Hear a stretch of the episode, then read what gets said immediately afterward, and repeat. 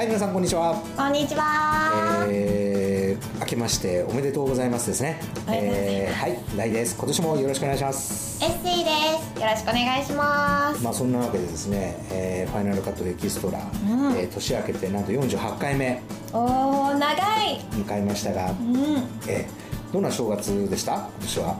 お正月ですか、そうですね。もう実家に帰って、こう昼間からドラマをずっと見っぱなしでテレビ漬けでしたテねレビ漬け。はい。俺は駅伝漬けだったね。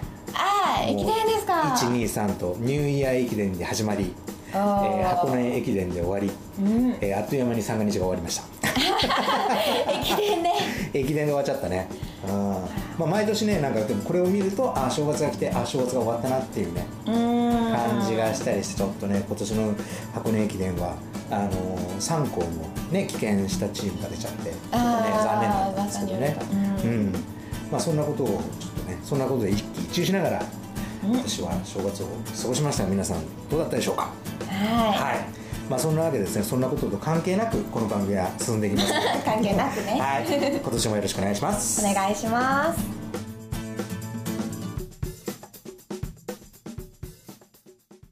ミーツ・ザ・ファイナルカット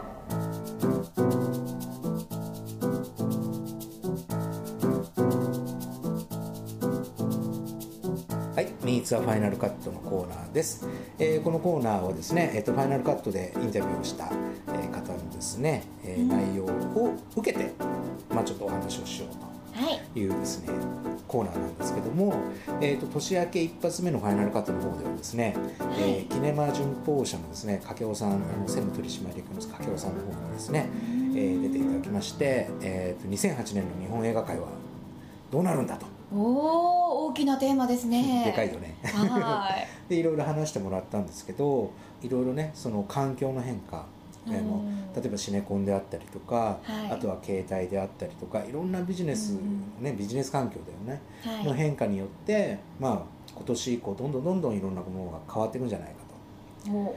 で僕もいろんな人とちょっとね最近話をしてる中でやっぱ一つ大きかったのがやっぱその携帯で非常にやっぱ液晶のレベルがね上がってきているのでうん。やっぱここれで結構満足できちゃう人も今後ねうん。増えてくるんじゃないかと、まあただねこれで2時間見れるのかどうかっていうのはやってみないとわからないんだけども、おそらくなんかこれでもいいっていう人は出てきちゃうんじゃないのかと。うん出てくると思いますよ、ね。はい。よく見ますからね。ね。だからそうなるとさそういうことも視野に入れなきゃいけないし、うん。例えばシネコンもやっぱあの今どんどんどんどん増えていてスクリーン数も増えてるんだけどもで過剰にやっぱ増えていくところっていう側面もあるのではい。そうすると1スクリーンあたりの売り上げが下がっちゃうと要するに、えっと、2週間3週間でどうしても、えー映画の方も打ち切られていくと、ああなるほど、うん、要するに回収率が悪くなるから。うんそうすると、えっと、ロングランで上映され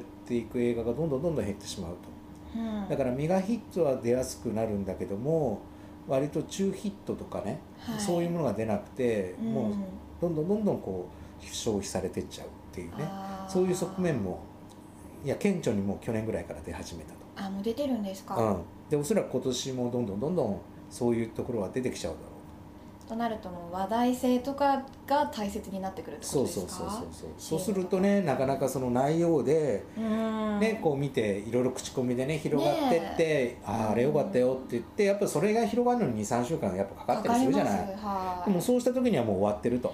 あそれちょっと寂しいですね。ね。ってことはもう DVD 出るの待つみたいな感じですでももうそうなると半年後だったりとかするから、うんうんうん。もうなかなかタイミングを逃してしまうっていうね、えだから非常にちょっとこういろんな意味で、しうん。あのスクリーン数が増えてるんだけども、ー悪いスパイラルにね入りかけてるんじゃないかと。その辺をちょっとこう今後はねいろんなうん。ことを検証しつつ考えていかないといけないんだろうなと、そうですうね、ん、でまあ掛尾さん曰くそのなんだろうなその映画っていうのがまあ今ね、はい今まで支えてきた、まあ、50代60代70代80代のうん。あの年齢の方々の言う映画というものとこれからの映画っていう定義が、まあ、もしかしてそのデジタルであったりとかこうシネコンであったりとか携帯であったりとかっていうことでうん。定義が変わってくるんじゃないかと。ね。はい。あのベースが変わるとね。そうそうそう。だからまああの掛夫さんがまあ直接は言ってないけどもやっぱ映画っていうのはその後の世までも含めてね、うんいつ見てもあの映画前としてる内容でね、はい。いつ何時でも通用するもの。だから要するにあのその時々にしか通用しないものではなくて、例えばサブカルにしてもそうだけどもそういうもんじゃない、まあ、いわゆる対策だけどもあの過去10年20年30年はい。50年経っても色あせないっていう作品がやっぱ今後出にくいんじゃないのかなと。そうですね、うん。完璧映画の消費時代に入っちゃってる感じですよね。だからその辺がねちょっとこうどうなっていくんだと、うん、まあ、その辺はおそらくみんなもわからない。うん。あの当事者の人たちもどうなっていくのかわからない。っていう中であの手探りであのいろいろ突破していくんだろうなと、うん、いうようなね感じなのでやっぱしねあの映画っていうのが一つの文化としてね捉えるならばはい。やっぱ日本人一人一人がやっぱその文化をやっぱ支えていくっていうやっぱことをねやっぱ考えていかないとそのなんか提供されるだけのものとしてね考えちゃいけないと思う。これは音楽もそうなんだけども、うん。やっぱ自分たちもそこの当事者として支えていくっていうね意識はねある意味ちょっと持ってほしいなみたいなね。はい、うん。もうこれは映画に限らずですよね。そうそうそうそうそう。本そうまあそんなことをですね1年の初めにですねなんかちょっと暗いけど。ね。いや全然重たくないんでね。だからみんながみんながこのね、うん。あのなんつうのかなより過ごしやすい環境を作るためにはみんながちょっとずつ参加している意識を持たないとそれはうん。文化っていうのもそうだし、なんだろうな国もそうだし全部そうなんだよっていうことなんでね。でそれが今こう希薄になってる公っていうねはい。言葉が希薄になっていて、まあ、ちょっとみんな考えないといけないよねっていう時期になってるかなと。だからもうちょっとこうみんなもこう一緒に参加していかないと、うん、うんね、そうですね。うん。うん、2008年は。参加すればするほど面白くなるわけだから。当事者になれるわけだからさ、うん。うん、やっぱそういう意識を持って、ね、あの音楽でもスポーツでもこういう映画文化でもはい。ねあの参加していきましょはい。うなんていうことで、はい、以上「三つはファイナルカット」のコーナーでした。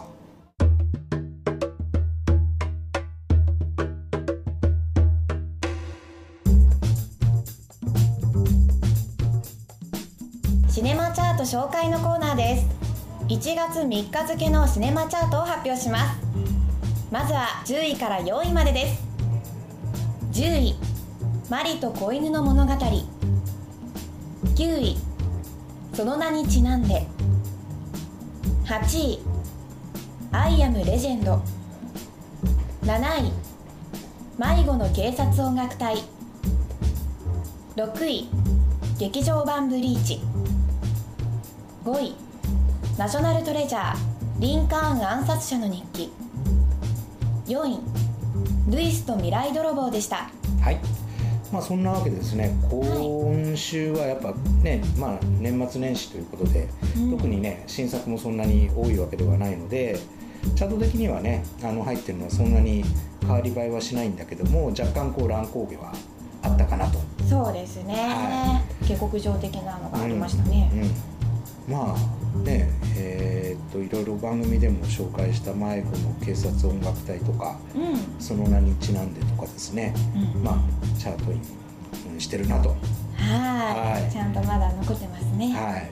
じゃあ引き続きいきましょうか。はい、じゃあ続いて3位から1位の発表です。3位スマイル。聖夜の奇跡。2位カンナさん大成功です。そして第1位は俺たちフィギュアスケーターです。ねえーっと俺たちフィギュアスケーター非常にすごい勢いで1位に来ちゃったんだけど。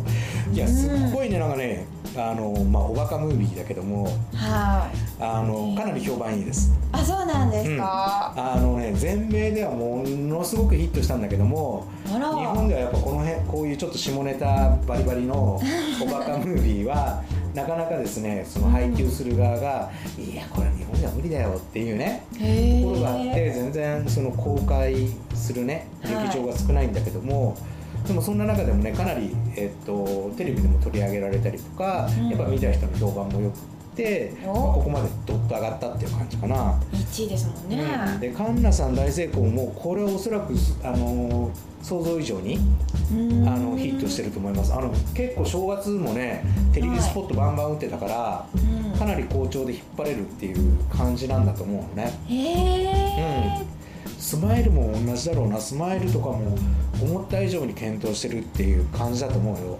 おうん。ーすごいですうね、ん、だからおそらく今こう映画を作ってる人たちがえこれちょっと無理じゃねえかなって思ってるのが意外にこうヒットし始めてる。っていう傾向は去年の後半ぐらいから出てきてんだよね、意外なものが、うん、でも意外ではないんです要するにねマーケティングに頼りすぎててうん。失敗し始めてるって感じかな、俺なんか見てると。へえマーケティングに頼ってそう。変な最大公約数を選びすぎてんだよね要するにお金が集まる企画を取ってる。あでもエンドユーザーのこと考えてるの？っていうとそれはなんかデータに基づいていやこうこうこういうのは結構みんな見たいと思ってるらしいっていうのがあまりにも数字に頼りすぎちゃっていて、あら。うん、なんか良くない方向に来てんじゃないかなと。良くない方向に来てんじゃないかなって健全な方向に来てんだけどね。俺からするとね、うデータは当てにならないと。ん、そうそう。データはあくまでそう。うん一つの目安でしかないから。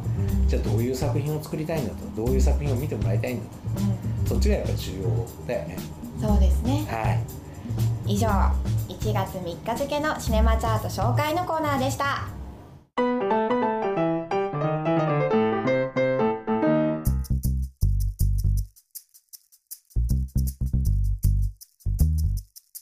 勝手にシネマのコーナーです。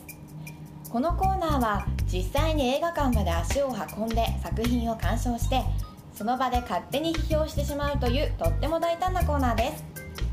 今回紹介する作品は迷子の警察音楽隊です。はい、はい、ね。行ってきましたね。行ってきましたね私とはい大さんで。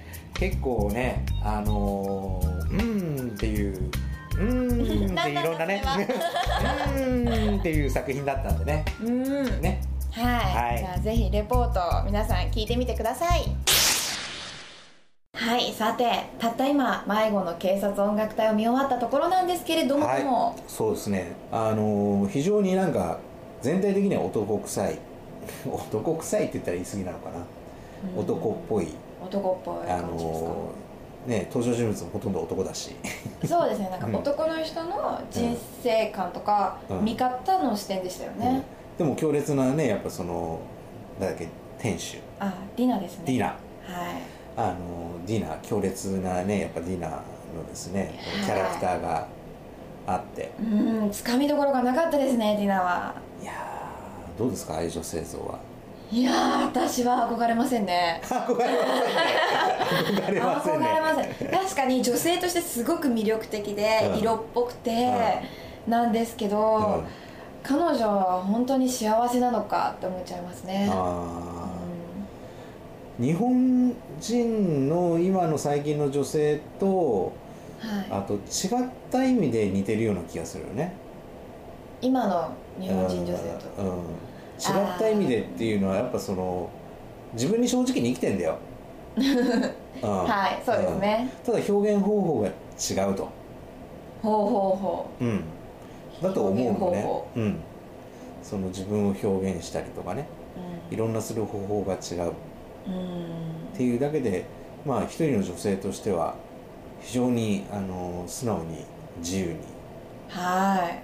本当自由な生き方をしてたんですね。生きてるんじゃないのかな、ただそのあるはい、あの町にうん、の中でなんだけどもね、そうですね、すごい狭い世界でしたねあの街は。そうだね、はい。うん、だからそういういろんなテーマがですねあのうん。盛り込まれているわけですけども、でどうだった？はっきり言っちゃうとこう、私の年代にはうん。わからないですね、わからないか。はい。まだまだだなまだまだですね 本当に。結構でもしかもやっぱ男臭かったです。うん。うん、うんそれがやっぱ私には全然わからない部分があって、まあコミカルにはあ面白い感じには描かれてるんですけど、うん。すごい雰囲気が出てたりとか、うん。シーンごとに。うん。でもこうその問いかけうん。ですね。うん。それが私には分かりにくかったです。監督のうん。エラン・コリリンさんが伝えたいものが私には多分十分に伝わってなかったです。なるほど。はい人生経験が必要だね。必要ですね。まあ今回のねやっぱ登場人物がみ皆さんねあの個々にいろんなねそのはい。今まで生きてきて、い、ろんな経験をしてきてで今そこにその立場にいるみたいなねキャラクターがねいっぱい出てくるからでもそこのところがなんかこうこちら側でねこう、はいあのちゃんと想像ができてキャラがつかめないと分かりづらいかもしれないね、そうですね、もうやっぱ出てる人たちがもう30代近くとかそれ以上もう全の然上とかね、上とかうん。の設定でしたからね、うん。みんな、うん。うん。もう一度年取ってから見たいですね。こういうのはねやっぱこうかみ噛み締めてですね、うんうんうん。あの見ていかないとそうですね、な、うん。まあ、こういう映画を日本で作ると成立しないんだろうなこれもまた。しないんですか？しないんだろうななんか。本当今こう単純で分かりやすくて、うん。楽しくてその場で興奮できるものみたいな、そうそうそう。即席なものがそう。でも2日後には忘れてるみたいな。そう わかります。う んそんな感じ。まあそれも、それもまた一つなんだけどね。うん。なかなかね、まあ、こういう機会にしかこうエジプトであるとか イスラエルであるとか、ねうん。向こうの音楽であるとかってね。触れられないですうね、ん、まあ、そんなこんなで。はい。はいはいはいはい。異文化も見れたということで、うん。今回は迷子の警察音楽隊をレポートしました。はいはい。気になった方はぜひ映画館に足を運んでみてください。それではまた次回でお会いしましょう。バイバはイ。以上勝手にシネマのコーナーでした